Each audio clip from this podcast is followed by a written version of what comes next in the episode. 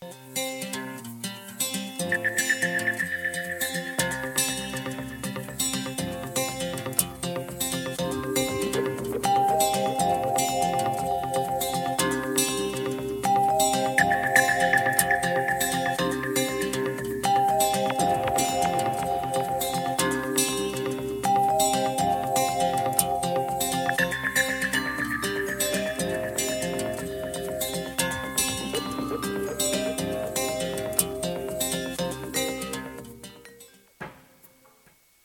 Buongiorno, bentornati a tutti voi e a tutte voi agli Altronauti, la trasmissione del Centro di Pedagogia Evolutiva 6 altrove in onda su Radio Cooperativa ogni venerdì dalle ore 12 alle ore 13.30.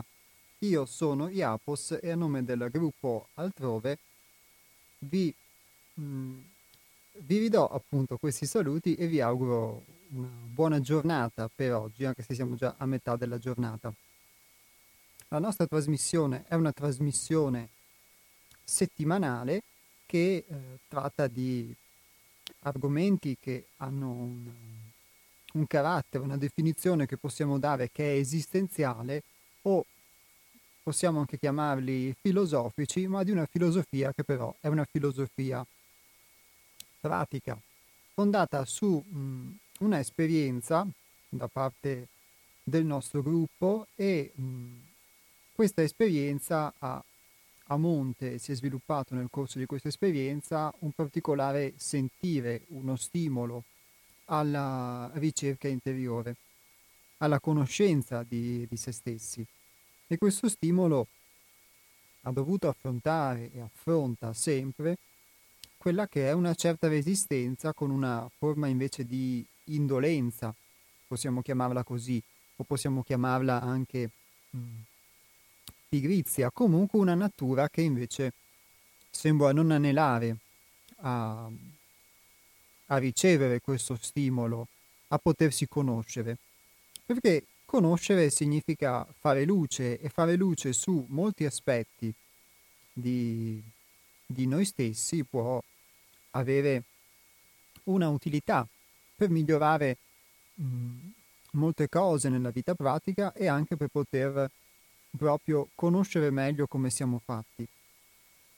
Prima di um, entrare nel vivo della trasmissione di oggi, vi ricordo che la nostra associazione è un'associazione culturale ed è un centro di pedagogia evolutiva.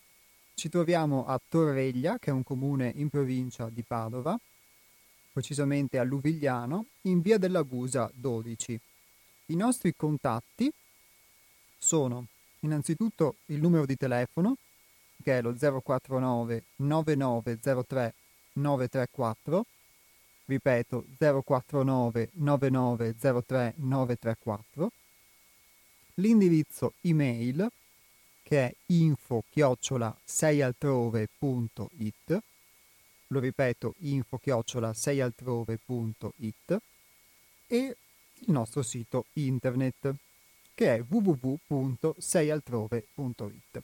Sei altrove è scritto tutto in lettera e tutto attaccato. .it. Sul sito trovate dei riferimenti alle cose che facciamo, quindi potete trovare riferimenti a questa puntata, alle mh, varie puntate della, della nostra trasmissione Gli Astronauti, e trovare riferimento alle nostre pubblicazioni, quindi ai libri, sia in formato cartaceo, sia in formato ebook, quindi digitale, che sono questi scaricabili anche gratuitamente, o ai testi che abbiamo prodotto e da cui spesso sono tratti anche degli spunti per queste trasmissioni, o gli oli essenziali, ehm, le attività che svolgiamo, i, i corsi, le mostre artistiche, e molti altri spunti di riflessione che sono disponibili nelle rubriche del nostro sito e del nostro blog. Quindi chi più ne ha più ne metta. Sempre però partendo dal, dall'idea che un sito web è una finestra sul mondo, poi ovviamente una cosa diversa invece è poter entrare in contatto con una realtà. Così come anche la parola attra- espressa attraverso la radio è una finestra, ma una cosa diversa è invece entrare in contatto con la realtà, di cui quel messaggio si fa tramite. Si fa, come dice la parola stessa, eh, medium, ovvero mezzo. E noi siamo abituati a usare questa parola mm, nel, nel linguaggio ormai di tutti i giorni, per chi, eh, chi si informa, legge articoli o ascolta televisione, radio, eccetera, i mezzi di comunicazione di massa da molti anni vengono chiamati media, o addirittura inglesizzando una parola latina, media. E, e spesso si usa medium invece per dire eh, per riferirsi al, allo spiritista, a chi entra in contatto o dice di entrare in contatto con gli spiriti. E mai si riflette sul fatto che media non è altro che la parola, che il plurale di medium, quindi in realtà ogni giornale è un medium, ogni radio, anche la vostra radio in questo momento, il vostro telefono, il vostro computer è un medium. E quindi tanti eh, spiritisti messi insieme sarebbero dei media e nessuno di loro sarebbe un media. E a parte questo gioco di parole, l'esempio che eh, mi sono permesso di farvi è un... Um, vuole essere un simbolo del, um, del, tema che affronteremo oggi, che è proprio quello del, um, del simbolo, o meglio, dell'idea. Perché nelle puntate precedenti abbiamo parlato uh, di modelli e prima ancora di influenze. Ed è stato molto bello perché mi sono state poste delle domande sul, sul modello, su quale modello sia altrove o la pedagogia di altrove. E mi sono messo in discussione anche nel poter trovare delle parole che potessero essere adatte a trasmettere un'esperienza, sempre nella consapevolezza che le parole che potessero emergere da dentro di me, ovviamente, come spesso accade in qualsiasi forma di dialogo, possono essere um, trasmesse um, correttamente oppure possono essere percepite o filtrate sempre attraverso l'esperienza di chi le riceve e di chi le ascolta. Ed è stata una bella, in questo particolare la puntata della settimana scorsa, una bella occasione anche per molti che hanno telefonato, molti di voi, di potersi confrontare su che cosa sia un modello. E quindi abbiamo parlato di modello sociale, di modello pedagogico, di modello morale, di come molti modelli che spesso noi viviamo ci condizionino senza che ne siamo effettivamente consapevoli e qualcuno ha espresso anche la sua esperienza di una diversità, di una molteplicità di modelli dal punto di vista sociale, dal punto di vista morale, che sono passati, sono transitati attraverso la sua esperienza di vita. Quindi riferimenti alla, più classici alla morale eh, cristiana, alla, oppure alla morale libertina o sessantottina, all'edonismo e in qualche misura alla ricerca costante di dei valori che possano essere punti di riferimento nostro, per il nostro vivere nel mondo. E parlando di modello, poi c'è stato chi ha fatto, più di qualche ascoltatore, qualche ascoltatrice, ha fatto riferimento anche al potere, a un potere esterno a noi, o concepito come esterno a noi, che di fatto crea dei modelli. E quindi crea dei modelli da un punto di vista, come dicevamo, sociale, morale, religioso, persino artistico, culturale, che poi diventano qualcosa, dei paradigmi su cui plasmare la società, e diventano dei paradigmi su cui vengono plasmati i nostri modi di essere, vengono plasmati i nostri pensieri. C'è stato un ascoltatore o ascoltatrice anche che via sms ha delineato, secondo me in modo anche abbastanza sintetico, eh, facendo mh, tre esempi, le possibili risposte che possiamo avere di fronte a un mutamento di paradigma, quindi un mutamento di modelli quando, quando questo viene perpetuato da parte di un potere di questo tipo. E questo ascoltatore o ascoltatrice ha scritto che possono esserci normalmente tre reazioni. Una reazione può essere quello dello spaesamento, un'altra reazione può essere invece quella della ribellione attiva nei confronti quindi di questa che viene percepita come un'imposizione e chi invece ha parlato di una forma di invece asservimento totale rispetto a queste decisioni che vengono prese sulla nostra testa. Quindi, in sostanza, ci sono queste tre possibili mh, reazioni. E io ho percepito questa cosa molto vera per quanto riguarda la mia esperienza. E citando poi questo ascoltatore o ascoltatrice mh, mm, degli esempi in cui si poteva trovare nella letteratura che, mh, mm, che questa persona conosce, eh, degli esempi in cui viene descritto questo comportamento, citava ad esempio la crisi della presenza di Ernesto De Martino. Io non mi dilungherò su questo aspetto, però ve lo segnalo perché mi ha interessato molto, perché siccome non conoscevo questo autore, non, non conosco questo autore, e quindi questo spunto che mi è stato dato mi è stato utile per andare a fare una ricerca e nei limiti delle possibilità che ho avuto per poter fare questa ricerca, non avendo potuto ovviamente in una settimana leggermi i, i libri di Ernesto De Martino, ma ho trovato del materiale interessante proprio sulla crisi della presenza e ho attinto a un testo, un testo tratto da Wikipedia, quindi sicuramente forse in alcuni punti può non essere perfetto, ma è riuscito a rendere a me l'idea di che cosa parlasse questa persona, sulla crisi della presenza, e poi viene definita anche la destorificazione del negativo. Non entro nei particolari di dovervi leggere, diciamo, termini molto, eh, diciamo così, scientifici usati da Ernesto De Martino, che era un antropologo, uno storico delle religioni e un filosofo napoletano che è vissuto nella prima metà del 1900, è nato nel 1908 e morto nel 1965 ma è molto interessante un esempio che De Martino fa per parlare di questa crisi della presenza.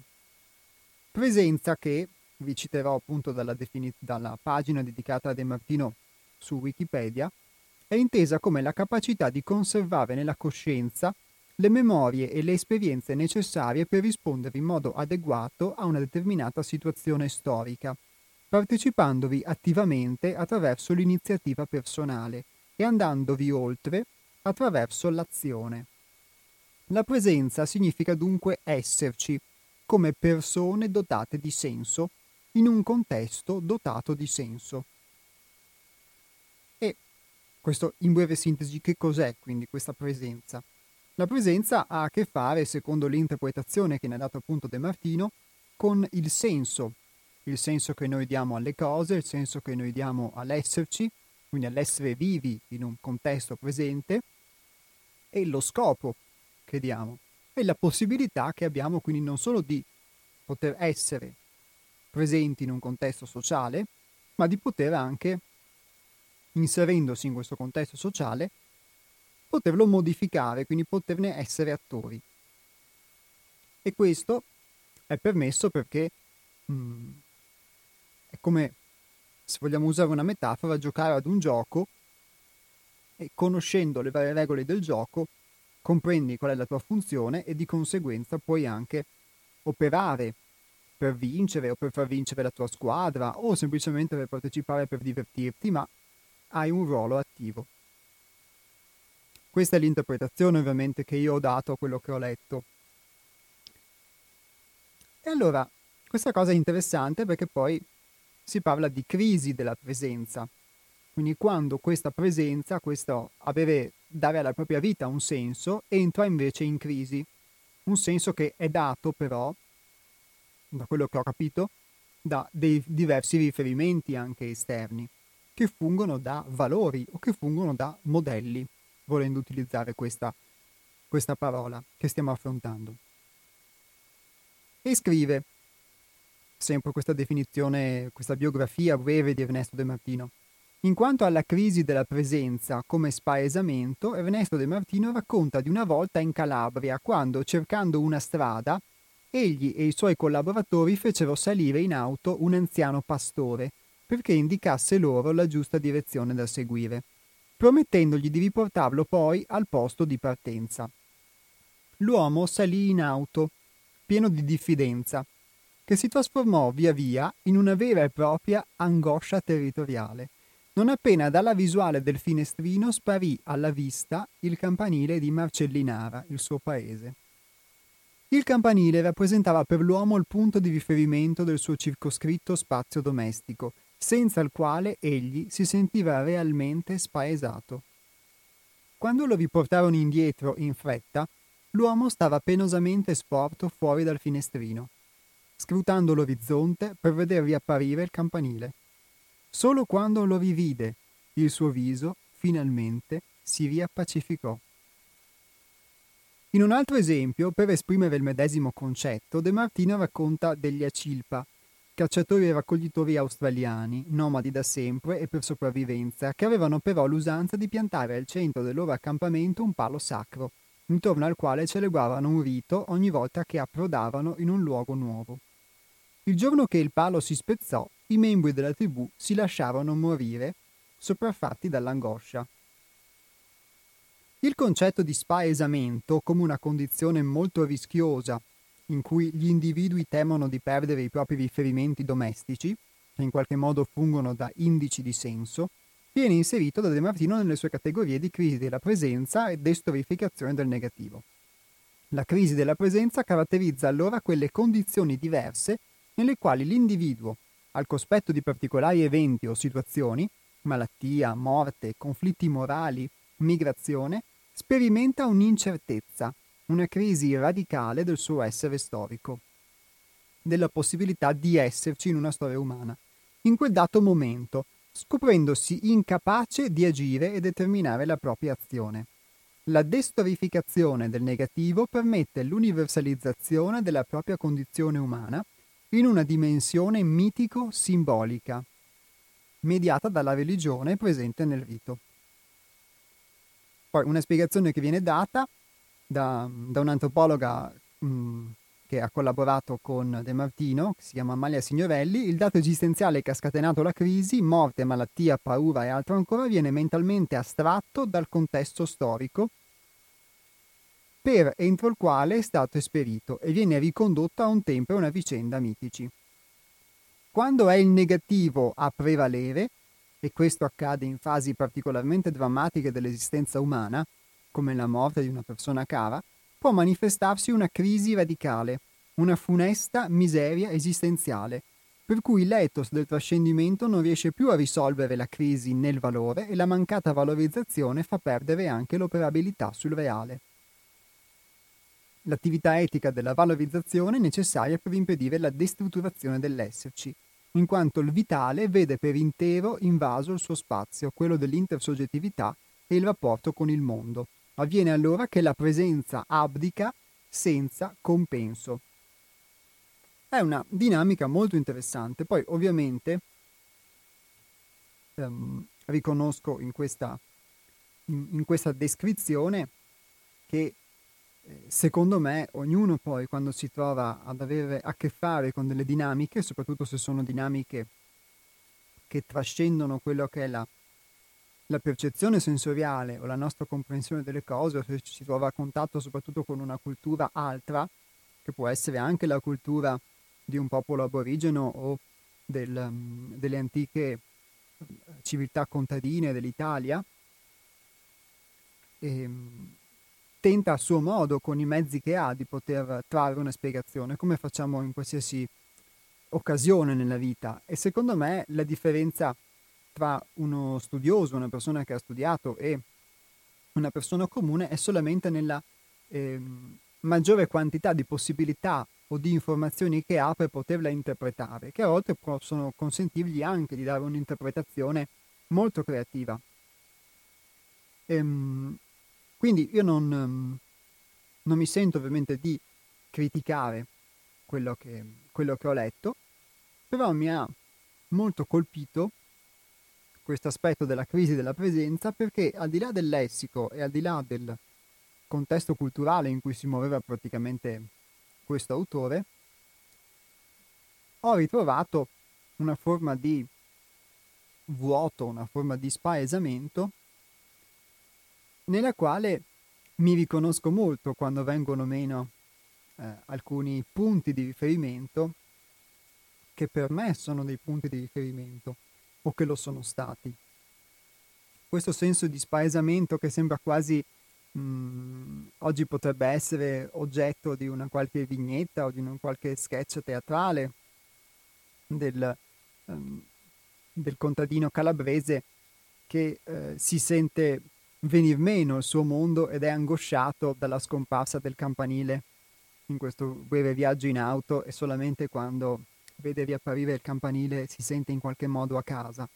Però questa vicenda che evidentemente è reale perché è stata descritta da, da questo storico delle religioni e antropologo che era De Martino, può essere vista come un simbolo, secondo me, di ehm, non solo di determinate incertezze che a livello sociale possiamo vivere, ma anche proprio di quello che come singoli possiamo vivere quando le nostre certezze vengono meno.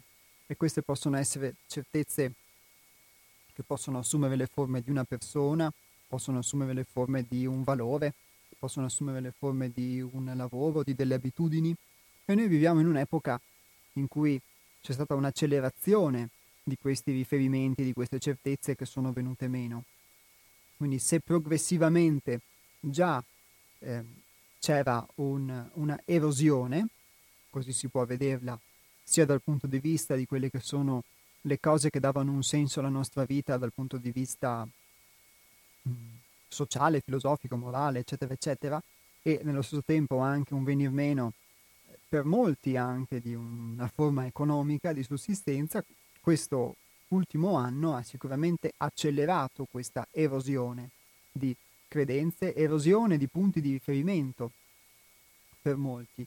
E anche se in un contesto diverso, anche se in un contesto più, mm, si potrebbe dire evoluto, anche se non è il termine migliore, secondo me viviamo anche noi, singola, sia come collettività, sia, parlo per me, come singolo, questa forma di spaesamento per cui senza il nostro piccolo campanile ci sentiamo persi. E questo spinge nel tempo non solo a poter vedere che in ogni paese c'è un campanile e quindi volendo in realtà il, i contesti di senso possono essere tanti, ma possono essere molti anche i luoghi in cui possiamo esprimerli. Ma eh, che il campanile stesso forse è un, un valore molto relativo ma quindi una telefonata. Pronto? Sì, buongiorno, sono Maria Grazia. Buongiorno Maria Grazia. Eh, abbasso la radio per, per via dell'eco.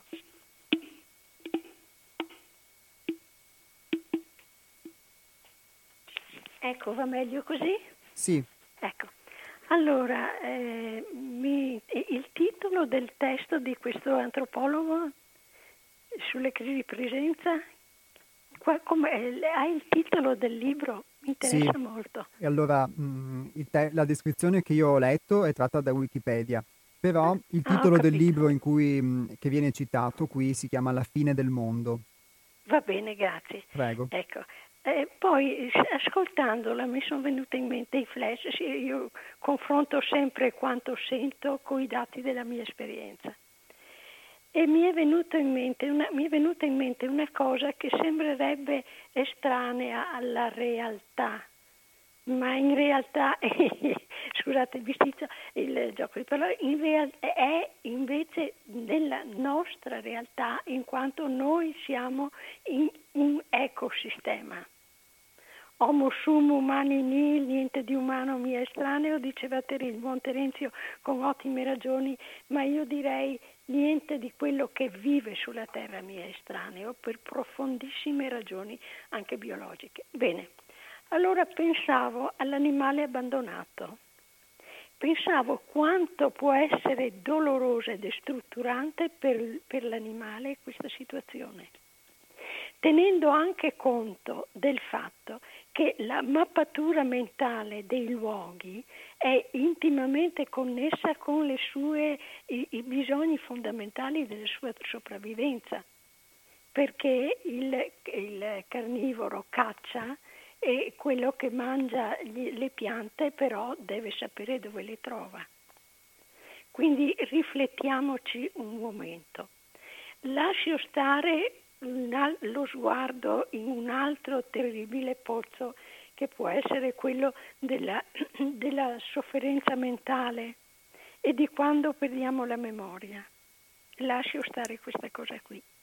Mi viene però ehm, in mente riguardo alla sua mh, riflessione sul, sullo spaesamento eh, etico, culturale e politico di moltissimi di noi, la maggior parte di noi, in un mondo che cambia con vertiginosa rapidità, eh, si, si, dissolvono i punti di riferimento a cui avevamo ancorato i nostri valori. E stentiamo a trovare nel paesaggio cambiato l'essenziale a cui aggrapparsi e in cui consistere. Ecco. Ma a parte questo c'è anche la crisi proprio di presenza. Restringo al campo politico la sfiducia nelle istituzioni, la, il sentirci tutti impotenti di fronte a quanto avviene eh, in un ambito molto più vasto di quello che sarebbe la nostra portata. Generazioni fa si aveva chi scegliendo una prospettiva, chi scegliendone un'altra, ma c'era la speranza di poter incidere, di poter fare qualcosa, di poter nel nostro piccolo come individui, ma anche come organizzazioni, eh, arrivare a modificare un po' la realtà. Adesso c'è questa impotenza che ci rende estranei al, a quanto avviene e, e ci sovrasta e ci coinvolge. Ecco, io ho finito qua e saluto tutti e grazie del vostro lavoro. Ciao. Grazie a lei Maria, grazie a te anzi e alla prossima. Ricordo il numero per poter telefonare in diretta e quindi raccontare un'esperienza o esprimere una riflessione che è lo 049 880 90 20. Oppure se volete potete anche scrivere un messaggio sms al 345 18 91 68 5. Maria Grazia ha citato degli elementi interessanti, mm, non, non entro nel merito ovviamente delle, dei fenomeni particolari che lei ha citato come l'abbandono degli animali o il rapporto che mm, le popolazioni primitive, quindi l'uomo stesso ha con il paesaggio. Pronto? Eh, salve, buongiorno, sono Enrichi. Enrichi, ha, ciao. Salve, mi ha molto colpito l'intervento della precedente ascoltatrice. Ecco, a me piacciono questo tipo di interventi. Veramente ha detto tantissime cose verissime. Però eh, io ho una mia visione personale, che non contrasta sostanzialmente.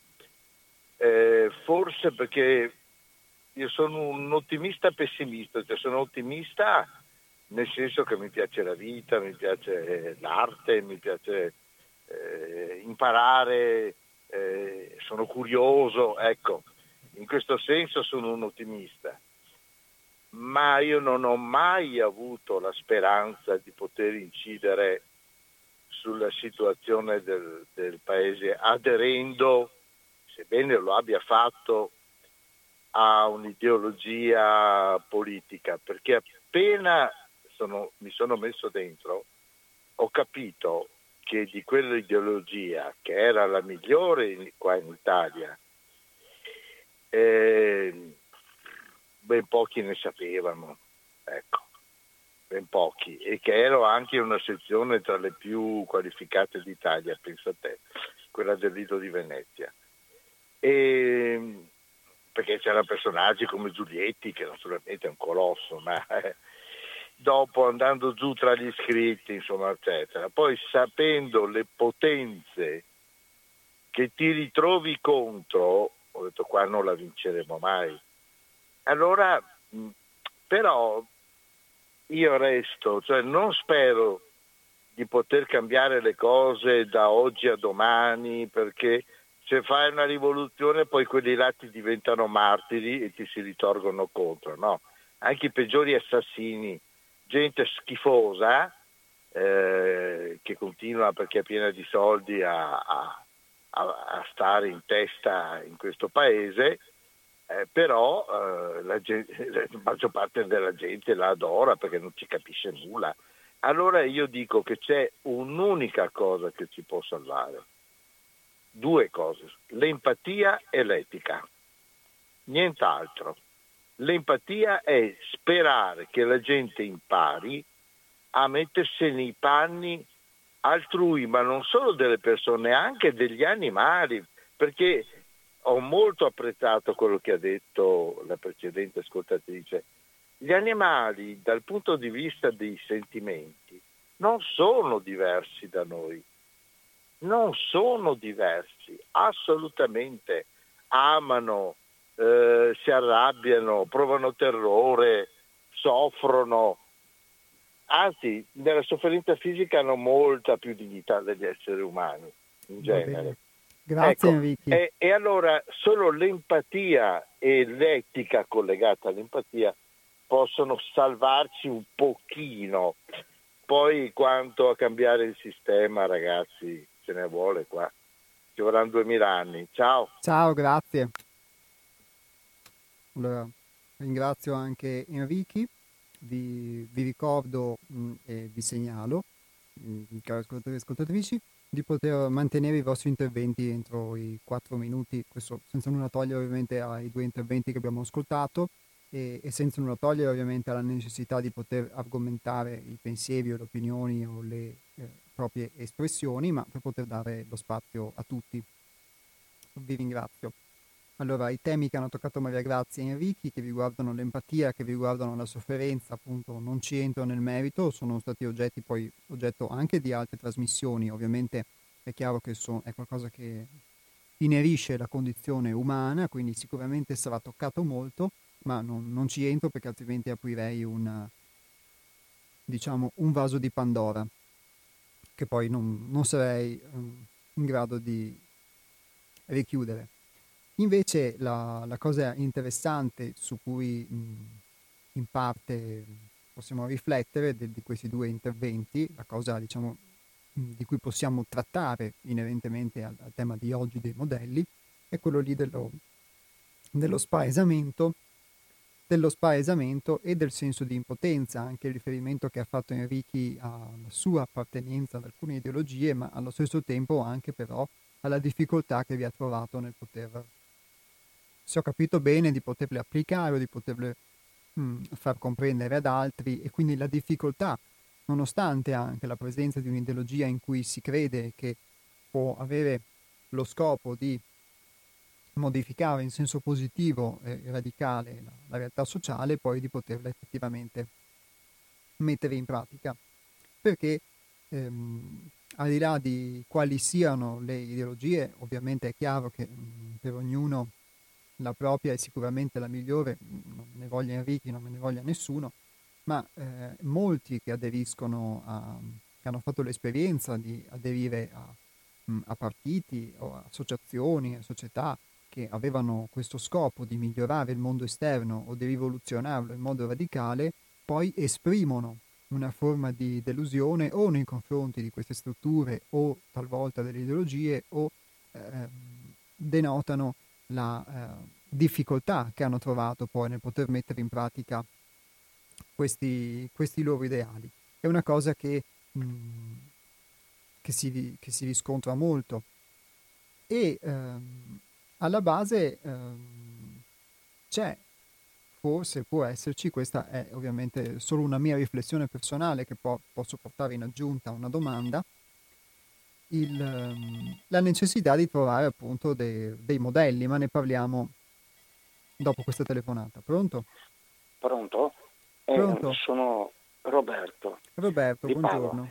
Mm, ecco, mi inserisco senza, mm, eh, sa- non sapevo l'argomento che trattavate, comunque mm, la sensazione eh, rivela- eh, che viene fuori dai, dalle due telefonate e dall'introduzione tua eh, mi pare che abbia appunto fondament- metta molto in rilievo lo spaesamento e la perdita di quella utopia eh, ideologica, specialmente ideologica, che noi seguivamo, abbiamo inseguito più o meno fino adesso, dove già nel, sull'aspetto, su quest'ultimo aspetto vedi già i partiti che si sono sfregolati in qualcosa che eh, eh, eh, eh se tu eh, se, cerchiamo di capire, non capiamo i loro fini, le loro mh, ideologie, sono praticamente al massimo delle utopie, ma hanno perso anche quella qualità lì. Noi avevamo l'utopia, per esempio il socialismo, so, di qualche ideologia che migliorasse, che, che fosse un ideale di eguaglianza, di qualcosa.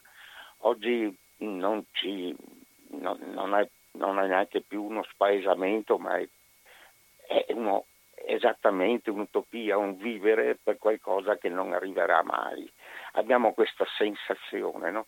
Avevo, e, e, poi mh, c'è da una parte l'utopia e, da parte, e dall'altra parte una realtà che ci delude profondamente, adesso non la, non la posso sintetizzare in, in, in, due parole, ma che la realtà ci, mh, mh, anche quella ci delude profondamente perché per esempio il mercato, che la realtà ormai eh, l'uomo in sé, la persona è immersa in questo, in tutti i sensi nel mercato, insomma. In, e, il mercato è qualcosa che ti vuole ingannare perché deve vendere, deve mostrarti le, eh, uh, delle, mh, una merce che deve essere eh, presentata eh, eh a te come un qualcosa di eh, estremamente, come dire, adatto al tuo, al tuo, consumo, al tuo consumo nel senso buono, eh, consumo e ai tuoi ideali, alle tue idee, alle tue necessità e in realtà è una menzogna sia sul, tende una menzogna sul prezzo, una menzogna, il mercato è sostanzialmente una, una menzogna no? e la realtà è rappresentata dal mercato da altre cose che non può e, e dall'altra parte utopia. Io, a me viene in mente in, questa, in quello che ti ho detto, ho cercato di dirti, eh, eh, le mie passeggiate in montagna, io sono uno che amava moltissimo, amo tuttora, ma eh, la montagna e camminare lungo i sentieri di montagna. Mi ricordo, e esemplifico e chiudo, vero, poi in questa esemplificazione, eh, anche perché non è, mm, insomma non, non, si può parlare molto a lungo, ma in queste passeggiate di montagna io percorrevo un sentiero in particolare, un sentiero, una, una, una, un, insomma una camminata in cui ad un certo punto c'era una casa mm, molto isolata, un, passavo lì di fronte e lì dentro, e, e, e attraverso la finestra da, da fuori mentre camminavo, vedevo sempre al di là di questa finestra seduto su di un tavolo una persona anziana che scriveva che, o che leggeva, scriveva, leggeva. E, e, e, in ogni ora, in qualunque ora che fossi passato, eh, che, che, passasse, in, in, ogni, eh, ogni, in qualunque giorno, eccetera, lui era sempre lì dietro, questo, questa persona anziana. E io mi chiedevo appunto, come mi sto, è molto simile al discorso che facevo prima, eh, per, mi chiedevo appunto, ma eh, questo vecchio era molto anziano l'uomo, che sempre lì davanti ai, a, a, questo libro, questo tavolo dove scriveva e dove leggeva. Mi chiedevo, sei anziano, se non, non, non, sei, non hai già raggiunto una certa meta, cos'è questo tuo scrivere? Ecco, lo scrivere di questo anziano e, e, e quindi questa sua pervicacia, questo suo insistere, questo suo mm, star lì in questa situazione mi ha fatto pensare proprio a, a, questa nostra situazione personale in cui da una parte hai un, un, qualcosa, una ideologia che sostanzialmente sono utopie, ormai sostanzialmente non le raggiungeremo mai, i socialismi eccetera, e, e anche se ne siamo stati entusiasti, e, e, dall'altra una realtà sempre più mendace perché eh, siamo eh, eh sostanzialmente mh, mm, eh, eh, rubati, il nostro animo, il nostro pensiero, la nostra mentalità viene rubata dalla tecnologia, da, da, quello che compriamo, da quello dei mezzi con i quali conviviamo. Ecco, la, la, la, io penso sempre a questo vecchio, mi pare, lo, mi sto chiedendo la vita è quella lì di quest'uomo che crede in, di, di, fare un'opera che possa, come dire, restare utopisticamente eh, come Ernesto De Marzino che io conoscevo, tra l'altro conoscevo, scriveva in nuovi argomenti, per esempio in, in altre riviste che leggevo da giovane, e, e, e che mh, e mi chiedo che la mh, mia vita sia proprio rappresentata come da quel l'anziano lì, che durante le mie camminate vedevo sempre in quel posto lì per un compito impossibile e incredibile, forse quello di scrivere, di, di, di, di ragionare, e mh, una realtà che lo faceva eh, sempre lì seduto in una eh, situazione eh, quasi in, impossibile da capirsi. Insomma, ecco. mm, grazie, eh, eh, tu hai detto che se, siete a Lubigliano. Sì. Siete per caso nella casa dei vescovi, scusa se cambia. Vicino, vicino, eh, sì, sì, ti sto ascoltando. Eh, no, non sento, devo aprire la radio. Scusa, grazie. Grazie a te Roberto, alla grazie. prossima. Allora, sì Roberto, la nostra associazione è a Luvigliano, vicino a Villa dei Vescovi, sì, in linea, in linea d'aria molto vicino. Il paese è, è, piccolo e quindi diciamo questo è il punto di riferimento principale, sicuramente questa villa. Pronto? Pronto, sono Antonio, ciao. Antonio, ciao. Ciao Jacos, volevo chiederti questo, una domanda secca.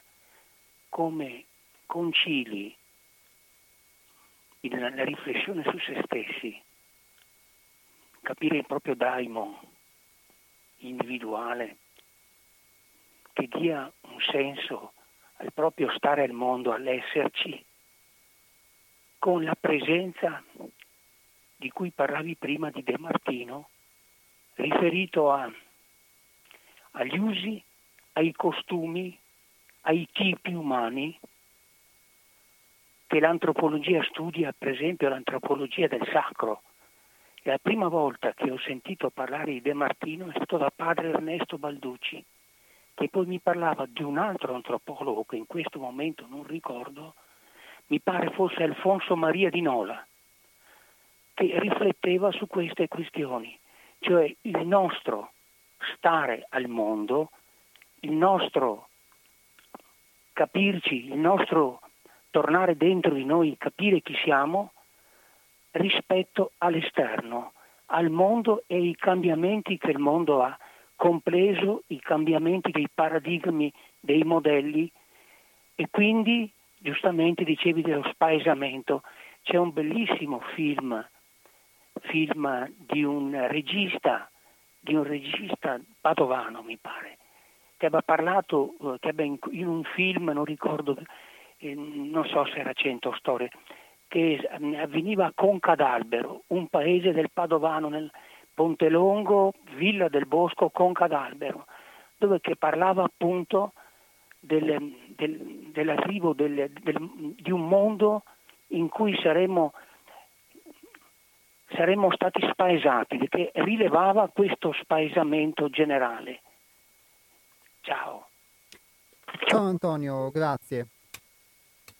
Allora, Antonio mi pone questa domanda che appunto lui dice secca su come concilio la riflessione su se stessi, eh, quindi il trovare il proprio daimon, il proprio senso dell'essere al mondo con, pres- con il concetto di presenza di De Martino. Questa è la, la, domanda, se ho capito bene. Ehm, forse intende con il, l'aspetto dell'avere dei punti di riferimento esterni. Io ho interpretato così almeno la domanda di Antonio e quindi rispondo in base a come l'ho interpretata, appunto per uh, tornare all'incipit della trasmissione in cui parlavamo del messaggio e dell'interpretazione. E quindi ovviamente mi, mi scuso in anticipo se la mia interpretazione dovesse essere errata.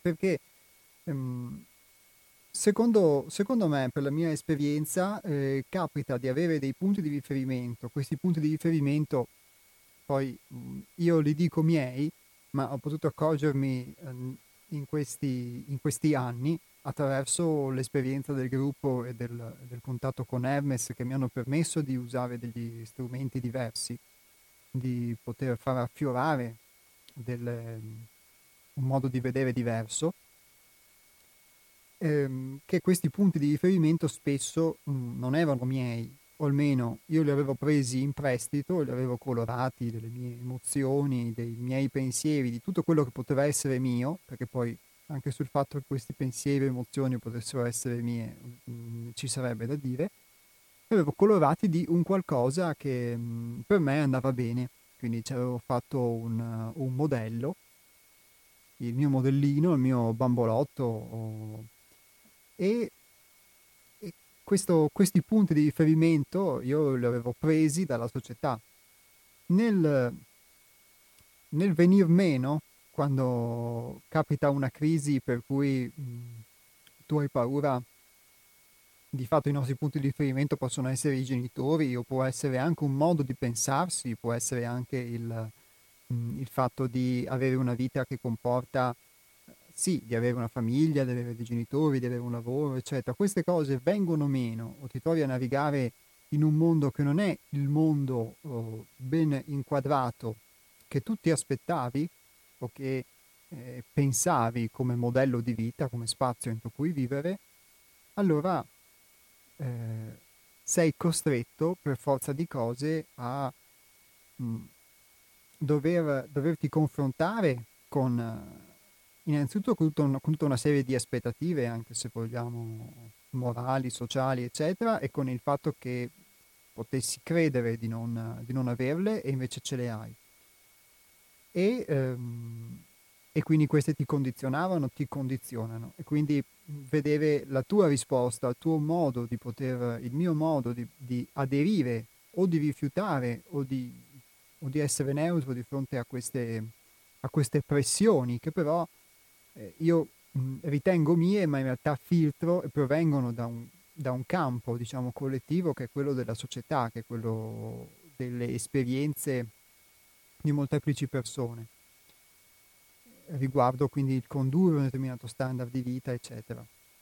E eh, dall'altro spinge anche a poter, innanzitutto ti fa vedere per quanto mi riguarda, mi fa vedere anche quella forma di spaesamento mh, di cui abbiamo citato l'esempio del contadino calabrese, e quindi il contadino calabrese che è in me, ovviamente con tutta la simpatia per i contadini calabresi, e, ehm, e quindi questa forma di paura anche molto sottile o molto profonda nei confronti di non avere dei punti di riferimento ma nello stesso tempo anche eh, permette quell'apertura per poter eh, ricevere anche degli stimoli diversi, a poter creare dei nuovi punti di riferimento, a poter sperimentare qualcosa di nuovo, qualcosa di bello, qualcosa di creativo che sarà bello proprio per il fatto che è nuovo e che è inaspettato e che non lo conosci. Questa è la mia esperienza personale eh, su come ho interpretato la tua domanda. Se invece intendi un uh, aspetto più sociale, e poi non escludo che ovviamente la, l'esperienza personale che vi ho raccontato possa essere anche quella di alcuni di voi o di molti di voi, e su un aspetto più sociale sicuramente il, l'interpretazione eh, che posso dare è che il venir meno di determinati punti di riferimento esterni, che possono essere la famiglia, la morale o più strettamente economici, eh, il lavoro per molti, e qui entriamo su una dinamica molto concreta, eh, o come avete citato ormai in, diverse, in diversi interventi nella puntata di oggi, le ideologie, la nostra visione del mondo, e questo ci spinge eh, a poterne creare di nuovi, ma allo stesso tempo anche a porci una domanda su quanto noi ci appoggiamo a qualcosa di esterno per dare un senso alla nostra vita. Perché la domanda che io mi pongo è se eh, spesso si aderisca a un qualcosa eh, che ha uno scopo o che si prefigge uno scopo di modificare la realtà, di creare quella che viene definita un'utopia, quindi di portare nella materia qualcosa che non ha luogo, e ehm, non vi si aderisca proprio per dare un senso alla propria vita, quindi in questo senso è positivo, un senso di trasformazione, di poter contribuire a una trasformazione, eccetera, ma di fatto eh, nel farlo si segua comunque un, diciamo, un determinato filone, un determinato modello, eccetera, per cui si rifiuta un modello esistente, ma per aderire comunque ad un modello che forse non, ehm, o non si riesce a realizzare o non si riesce eh, a, a, sentire realmente come proprio e quindi mh, di conseguenza creiamo forse da soli le condizioni per poterne uscire o, per, eh, o ci sentiamo delusi da questo modello, da questa ideologia perché avevamo eh, riversato su questa ideologia, su questo modello un'aspettativa eccessiva, avevamo riversato l'aspettativa che fosse questo modello di per sé, una volta questa ideologia di per sé, una volta datogli ehm, energia, eh, datagli attenzione, datagli tempo, eh, a poter modificare per, di per sé le cose. E invece questo non è così. E secondo me, però questa appunto è solo un'opinione, ehm, è così perché il, a monte, se non conosciamo noi stessi, se non conosciamo come funzioniamo e non ci appoggiamo effettivamente su noi stessi per essere il nostro stesso campanile o nella, nella misura in cui possiamo, non riusciamo a trovare dentro di noi quello che cerchiamo all'esterno, anche il, il poterci, poter costruire mh, dei modelli, se a monte non abbiamo risolto determinate dinamiche, non porterà che a, a creare anche all'esterno una società che abbia le stesse pecche che noi abbiamo all'interno di noi. E quindi è come idealizzare una bellissima casa, un bellissimo edificio, però di fatto non riuscire a strutturarlo nella materia perché l'edificio non sta in piedi da un punto di vista ingegneristico. E quindi per essere un buon architetto devi avere dei buoni ingegneri. E mi si passi questa metafora. E adesso un po' di musica.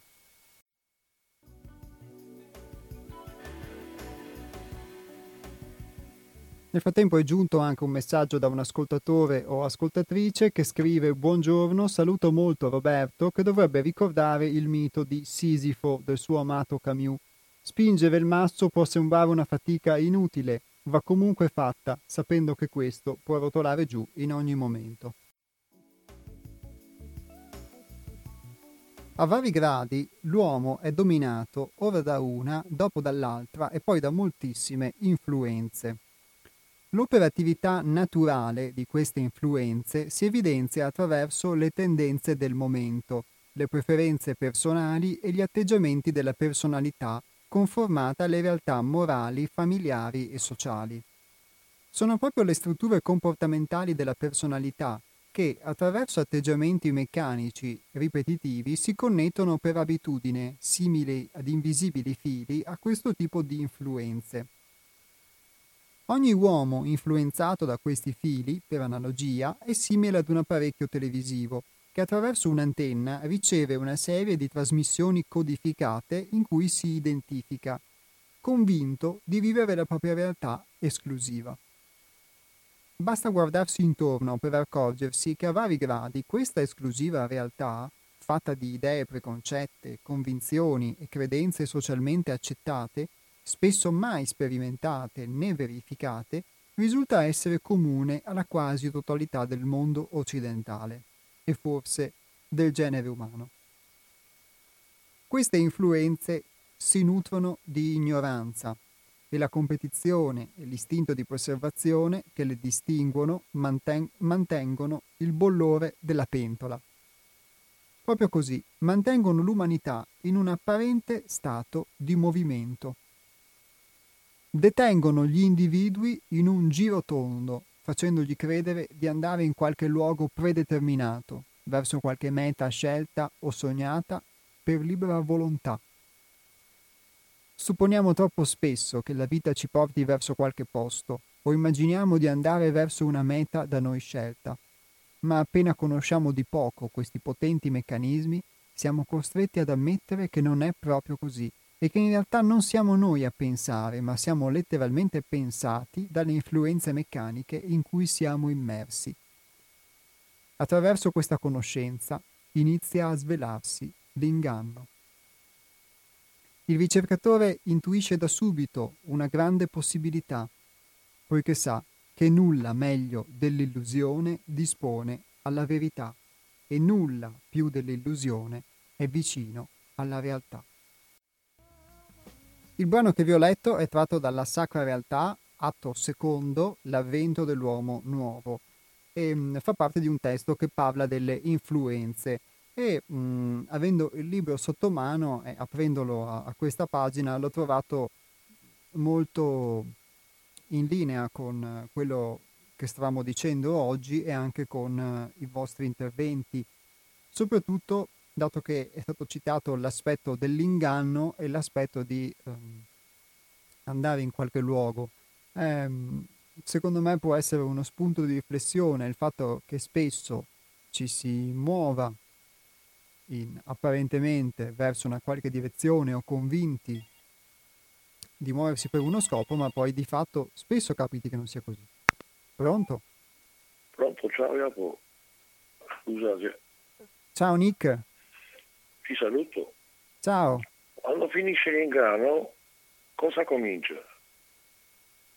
Perché abbiamo scoperto l'ingrano. Dopo comincia qualcos'altro. Beh, guarda, qui, eh, come leggevo adesso, nulla meglio dell'illusione dispone alla verità. Sì, l'illusione è, una roba che ci, ci guida fino eh, alla crescita del corpo fisico, si chiamano la mente istintiva, no? Appetito, tutto. Qua non dobbiamo tollerare. Rifugiarsi e mangiare è un diritto, nessuno può stabilire. Dopo si parla per la filosofia. Ma ti rendi conto che milioni di persone non sanno ancora cosa vuol dire pagare affitto o tasse, da dove vengono quelle parole. E appendice delle leggi rende pubblico a tutti Repubblica che hanno votato dopo la guerra. Rende pubblico a tutti vuol dire alimentarsi e rifugiarsi tutti insieme, in comune. Non sto parlando di conoscenza, ho un diritto universale. Dopo sì. l'economia reale, ti chiedo scusa, eh, non ce l'ho con nessuno, lo usano quella parola così a catena. Esiste un'economia reale quando la moneta non è proprietà eh, di, eh, come si chiama, di cittadini che occupano un territorio. Il popolo? Ma come mai qualcuno ha deciso per loro? È importante la moneta, una volta stabilito, 2700 anni fa, ho studiato troppo bene? Ha da fare con la giustizia non quella convenzionale, oggettiva in eccellenza. Dove lo trova l'uomo quel coraggio di modificare le leggi naturali? Persino ha stabilito anche le leggi legali e pedali. Ma chi vi ha dato quel? Perché c'è una comunità di saggi anziani. È possibile che due persone accusano l'uno e l'altro, ognuno ha un suo avvocato e vanno da un punto là in tribunale, ma chi è che stabilisce da solo dopo chi ha ragione? andiamo in profondità perché l'uomo sbaglia. Che non è facile qua. Noi arriviamo quando nel punto vediamo qualcuno che colpisce qualcuno. È normale, adesso è la massima dell'apice, dell'arroganza, della vigliaccheria, dell'offesa. Sono maestri tutti, no? In fine del mese si fanno i conti. Ti dicono il tuo lavoro vale questa qua. Hanno detto l'ultima volta che dobbiamo aprire il posto di lavoro, ma se il territorio non riesci a non conoscere come autodifendersi dall'esterno o dall'interno, come fai P? Che fin ieri producevi una pompa di acqua, 10 euro, arriva un altro, porta aperta, te la vende per 3 euro. Che fine fanno i tuoi operai? Va bene, grazie Nick. No, non posso dire tante lacrime di Nick. Ciao, ti voglio bene. Ciao, buona giornata, tante grazie. Lacrime. Ciao. Ciao. Vi aspetterò tutti là sopra, eh? Là il nostro paese, non scapperà nessuno. Ciao. ciao. È la giustizia. Sì, ciao. Eh? Ciao, ciao, grazie Nick. Ehm, Nick torna spesso su questo, su questo tema della della moneta, oltre che sui riferimenti comunque che spesso fa alla, filosofia. Ehm, va bene, ovviamente non, è, non, anche in questo caso come negli altri interventi non andiamo a toccare argomenti che non, non, non entrano nell'aspetto della trasmissione, però il, è sicuramente interessante la domanda che si pone sul fatto che, se ho capito bene, um, ci sono persone che non, um, ancora oggi effettivamente si, non sanno da dove proviene la moneta o, o, qual è il meccanismo con cui viene creata. Se ho capito, mh, di fondo c'era questo quesito. E sicuramente un, um, la moneta è un simbolo, come lo sono molte cose, e spesso noi non ci poniamo delle domande su, quelle, su qual è eh, l'origine delle, anche degli oggetti che usiamo tutti i giorni, da dove vengono, da dove eh, viene il denaro come mezzo di scambio, come viene creato o qualsiasi cosa. E viviamo in un mondo di oggetti costantemente in cui non siamo um, stimolati da noi stessi per primi a poterci interrogare e indagare su, su, qual è l'origine delle cose. E io mh, ho visto che mh, questa cosa ve la posso dire perché l'ho vista su di me, che molta poca attenzione ho dedicato in, um, in questi miei anni di vita comunque a da dove venivano o come nascevano le cose. Qualcosa che invece mh, i contadini di un tempo, che abbiamo citato la civiltà contadina, conoscevano bene, perché la maggior parte delle cose che utilizzavano le utilizzavano dopo averle prodotte o averle scambiate direttamente con chi le produceva o averle in molti casi create attrezzi come mm, può essere il cibo, eccetera. Noi siamo abituati mm, sempre di più oggigiorno, soprattutto per chi appartiene alla mia generazione eh, o alle generazioni più giovani della mia, a mm, invece trovarci in luoghi dove possono essere virtuali quindi si possono ordinare dei prodotti che si acquistano in internet o si può andare in un supermercato o in un in uno store, in qualsiasi cosa dove si vendano oggetti di qualsiasi tipo, che può andare dal cibo a, mh, al vestiario ad altro, e non siamo, mh, spesso non ci si interroga su dove, da dove provengono queste cose, quale sia il processo che ha fatto sì che tanti componenti potessero essere assemblati nella produzione di un oggetto, tante persone e, e tanti passaggi potessero, essere, potessero intervenire nella produzione di un oggetto affinché questo oggetto potesse arrivare a noi e svolgere per noi una funzione.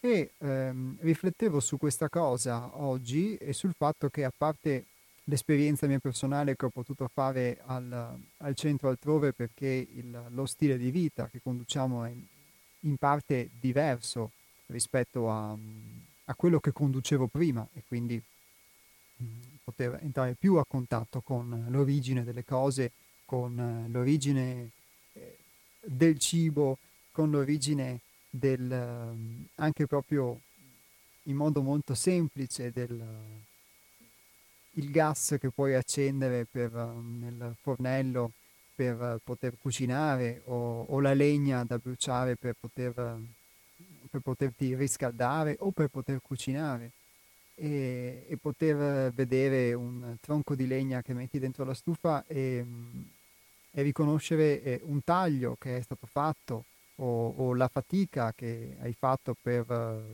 andarlo a recuperare o per tagliarlo, eccetera. E queste piccole cose, che sono veramente piccole rispetto a tante dinamiche della vita, però mi hanno dato in parte il, il senso di uh, come noi diamo per scontate tante cose, non diamo valore a delle cose che invece hanno a loro monte una storia, hanno una, un'origine, un processo di produzione, hanno poi tantissimi sentimenti e emozioni nelle persone che hanno contribuito a crearle e che hanno intersecato le loro vite nel processo di creazione di una cosa. E noi siamo arrivati addirittura a un punto di eh, espansione massima, di un usa e getta, per cui cose che hanno tutto questo processo di produzione alle spalle poi vengono addirittura prodotte a un solo unico utilizzo e poi essere cestinate. E mh, in questo secondo me eh, c'è anche un'analogia con il non dare importanza alle vere cause eh, delle cose che ci circondano, dei fenomeni che ci circondano e siamo abituati a sperimentarli o ad utilizzarli solamente come effetti e non invece a vederli ehm, e quindi a, a non prendere in considerazione, è difficile forse da spiegare, a non prendere in considerazione la causa che li ha prodotti, a non prendere in considerazione quello che c'è dietro, che può essere anche il proposito, può essere anche un intento, può essere anche quello che c'è dietro ad una parola, quello che c'è dietro ad un'espressione, quello che c'è dietro a, a una persona, e a vederne solo la manifestazione, quindi solo l'aspetto che ci appare, e eh, a vivere la vita quindi solo su questo piano superficiale, solo guardando ad un mondo di effetti e non invece a, alla vera causa che c'è dietro, a che cos'è che muove veramente una persona, se una persona ha detto ho fatto una cosa eh, per amore o l'ha fatta con un intento e dietro a questo intento che cosa c'era? E, e, e forse quell'intento poteva essere um, una persona che ci dice qualcosa per essere riconosciuto, per essere apprezzato, eccetera, ma a monte questa persona può cercare in questa forma o io posso cercare in questa forma di riconoscimento, in fondo in fondo, una forma molto piccola, molto parziale, molto distorta di amore. Questo amore eh, questo può essere per me il totale bene, la totale accoglienza con me stesso, la totale fusione. E, e ho pensato che forse il modello è proprio questo, che eh, il modello è proprio questo proposito interiore, questa essenza interiore che c'è in tutte le cose e che può essere per questo che si dice in alcuni testi religiosi che siamo fatti a immagine e somiglianza di Dio o che come diceva Platone il mondo che noi esperiamo e viviamo con i sensi è un, un mondo di ombre e viviamo in una caverna e che quindi le cose che tocchiamo, le cose che diciamo, le parole che usiamo, i messaggi eh, e noi stessi, la nostra vita, siamo in realtà un'ombra e scambiamo, il, um, scambiamo eh, la causa per l'effetto e l'effetto per la causa. E noi crediamo di essere eh, la realtà e che le cose che tocchiamo sono la realtà e invece sono solamente delle ombre di un'altra realtà. E Platone poi identificava in un mondo ideale il, il, vero mondo delle cause che produce degli effetti che sono quelli che noi percepiamo tutti i giorni, quindi anche il nostro mondo sensibile, anche noi stessi.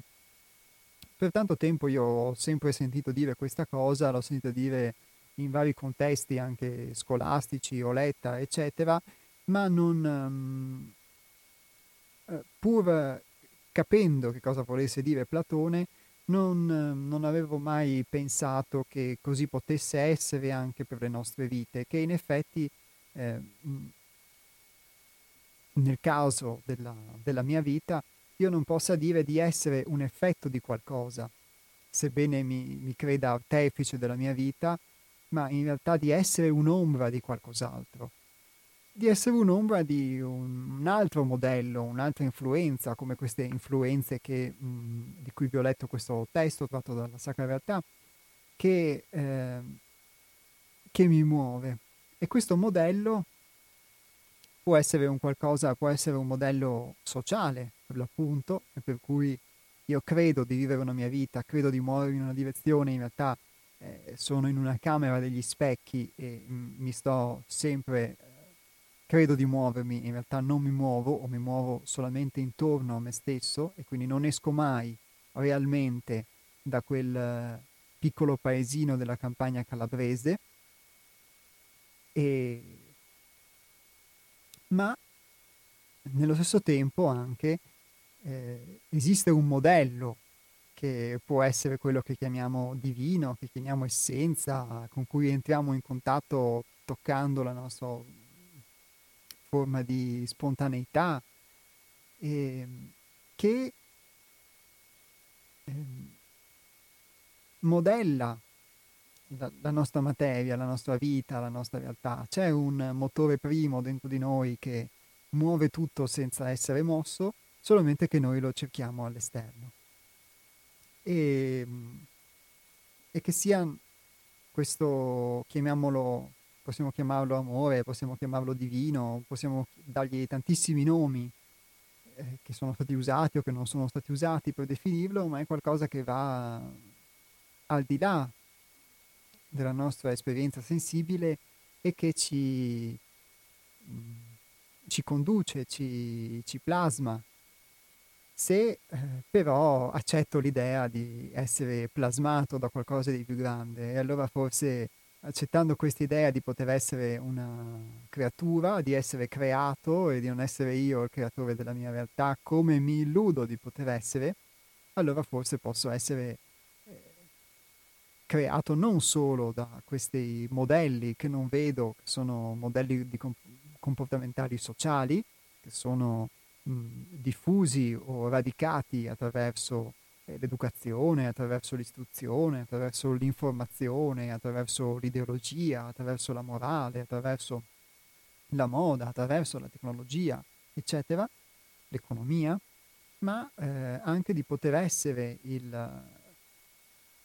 la creatura, la scultura di uno scultore più divino, di cui forse anche questi modelli sociali che talvolta non funzionano o sembrano funzionare male sono forse una coppia distorta. Quindi oggi vi, vi propongo questa mia riflessione, che è più una domanda, è più una considerazione che mi sono fatto, mettendo sicuramente insieme, facendomi emergere delle, delle, cose che ho letto, che ho studiato nel corso del tempo, ma a cui non avevo dato reale valore. E, e vedendo in queste il simbolo di qualcos'altro che va al di là delle parole. E le parole sono uno strumento per trasmettere, poter trasmettere questo, questa cosa che è al di là di noi o dentro di noi o al di là della mia percezione, perché io dico noi e forse sono arrogante nel farlo e non lo è per molti di voi forse, e, che va al di là della mia percezione e, e, e quindi come tali le parole possono essere un simbolo. Nel momento in cui però io resto fermo solamente sulle lettere o sul suono che compongono queste parole o sulle le frasi che posso comporre con queste parole, rimango mh, fermo solamente sulla forma di queste parole ma nel momento in cui queste parole possono trasmettermi eh, qualcosa di più profondo, forse perché in quel momento sono più aperto a, a ciò di cui quelle parole sono il simbolo, allora allo stesso modo posso connettermi con un modello diverso. E, e questa cosa credo sia dentro di me e tutte le esperienze poi che nella vita si possono fare possono sicuramente aiutarci o a perderci sempre di più in questa camera degli specchi, eh, credendo che di muoverci da qualche parte mentre ci stiamo solo girando intorno, oppure con una diversa consapevolezza a poterci ricondurre in una vera camera del re interiore dove poter mm, avere accesso ecco, a delle possibilità diverse di plasmare la nostra vita. Io ho cercato di, esprim- di esprimervi questa um, mia percezione di oggi, eh, che era lo scopo principale anche della, della puntata, al di là poi delle mh, osservazioni che abbiamo fatto sulla crisi della presenza che sono state utili e che soprattutto hanno dato modo a, a voi di poter aggiungere delle vostre esperienze, esprimere delle vostre considerazioni molto interessanti. E mh, so di non essere riuscito a farlo forse nel modo sintatticamente più corretto, ma credo che questa idea che ho, che ho avuto, questa percezione possa esservi stata trasmessa forse su un altro piano che può non essere necessariamente quello della precisione sintattica.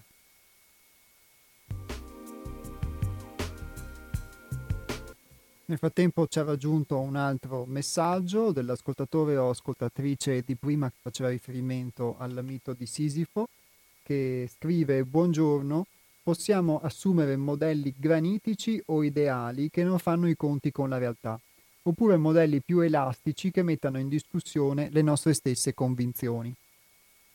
Vivere con i dubbi non è piacevole, farlo con certezze è ridicolo.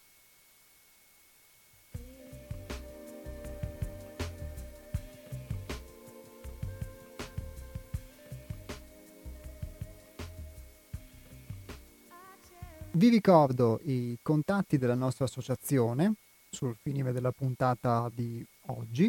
Innanzitutto il nostro sito internet che è www.seialtrove.it lo ripeto, www.seialtrove.it, scritto tutto in lettera, oppure anche il, um, il, numero di telefono che è lo 049 9903 934 ripeto 049 9903 934 e l'indirizzo email che è info chiocciola seialtrove.it. Sul sito trovate anche i podcast che sono le registrazioni di, di questa trasmissione Gli Astronauti che potete trovare anche sul sito di Radio Cooperativa che è radiocooperativa.org. Trovate le nostre attività, trovate i libri della casa editrice Sei altrove, che sono sia questa trilogia La Sacra Realtà, sia un'altra trilogia che si chiama Sintesi e frammenti di pensiero vivente e altri testi da noi pubblicati, anche di aforismi e anche di canti. E potete scaricare degli estratti gratuiti oppure potete anche effettivamente ordinare se siete interessati i nostri, i nostri libri e mh, poterli ricevere a casa sono sicuramente uno spunto di riflessione non conforme, sia perché mh, non sono um, commerciali come ovviamente i libri delle grandi case editrici, sia perché il, il sentire che vi è espresso è un sentire che deriva da un'esperienza concreta di cinque anni di, di lavoro di gruppo e ha maturato nel corso del tempo, è stato poi reso fruibile messo a disposizione di quanti siano interessati o curiosi ad un percorso di autoconoscenza e eh, ai temi che abbiamo trattato e che trattiamo nel corso della trasmissione.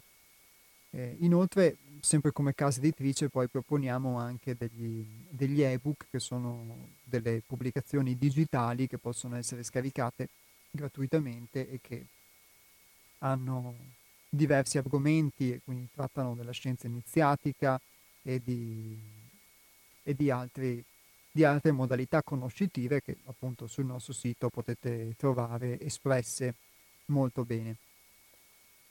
E c'è inoltre anche la possibilità, sempre tramite il sito, di potervi iscrivere o alla newsletter, che è il nostro notiziario, oppure anche al pensiero settimanale, che è una uno spunto di riflessione che mandiamo via email ogni lunedì mattina per poter iniziare la settimana con uno, mh, uno stimolo diverso anche di mh, interiorizzazione. Quindi chi fosse interessato trova tutti questi riferimenti sul nostro sito che ripeto è www.seialtrove.it. Io ringrazio tutti voi che avete mh, partecipato a questa ricca puntata di oggi, soprattutto perché mi avete dato la possibilità non solo di potervi poter esprimere anche mettere in, um, in gioco qualcosa, qualcosa, di me che, che, viene dalla mia interiorità o dalla mia esperienza, anche mh, nella difficoltà di poter trovare una, delle parole per farlo quando queste non, non si conciliano con il, il, vivere di tutti i giorni, con il linguaggio che, usi, che utilizziamo. E, um, e, di poter um, aver trattato un argomento nella misura in cui ci sono riuscito nel corso di questa ora e mezza, come quello dei modelli, che pian piano stiamo affrontando nel, nel corso di diverse puntate. Ci saranno molto probabilmente nelle prossime puntate, come avevo annunciato, anche degli ospiti che racconteranno la loro esperienza e quindi questo è un buon motivo per restare in ascolto. E il, il tema del modello è molto importante per poter avere degli spunti eh, di riflessione diversi sia sui modelli e sulle influenze che ci condizionano senza che ne siamo consapevoli, sia appunto su poter avere accesso a qualcosa di diverso. E, mh, ringrazio voi che siete stati in ascolto anche per aver donato le vostre esperienze, per averne parlato e per aver mh, quindi eh, fatto sicuramente vibrare delle corde in, uh, in, me e in altre persone che sono all'ascolto e che non, non telefonano o non scrivono.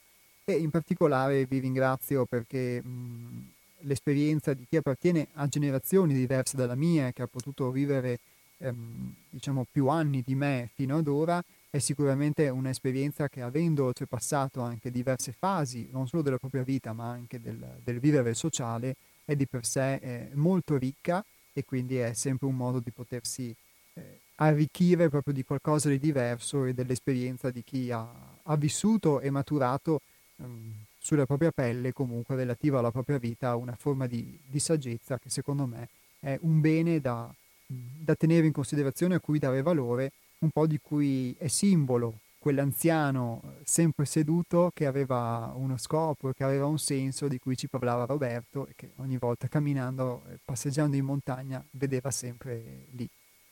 Un saluto e buon proseguimento di ascolti su Radio Cooperativa. Ci riascoltiamo venerdì 12 feb- eh, sì, esatto, venerdì 12 febbraio sempre su questa emittente, sempre dalle 12 alle 13.30. Per chi vuole ci sarà una replica della trasmissione mercoledì invece 10 febbraio dalle 15.20 alle 16.50. Ciao e grazie a tutti.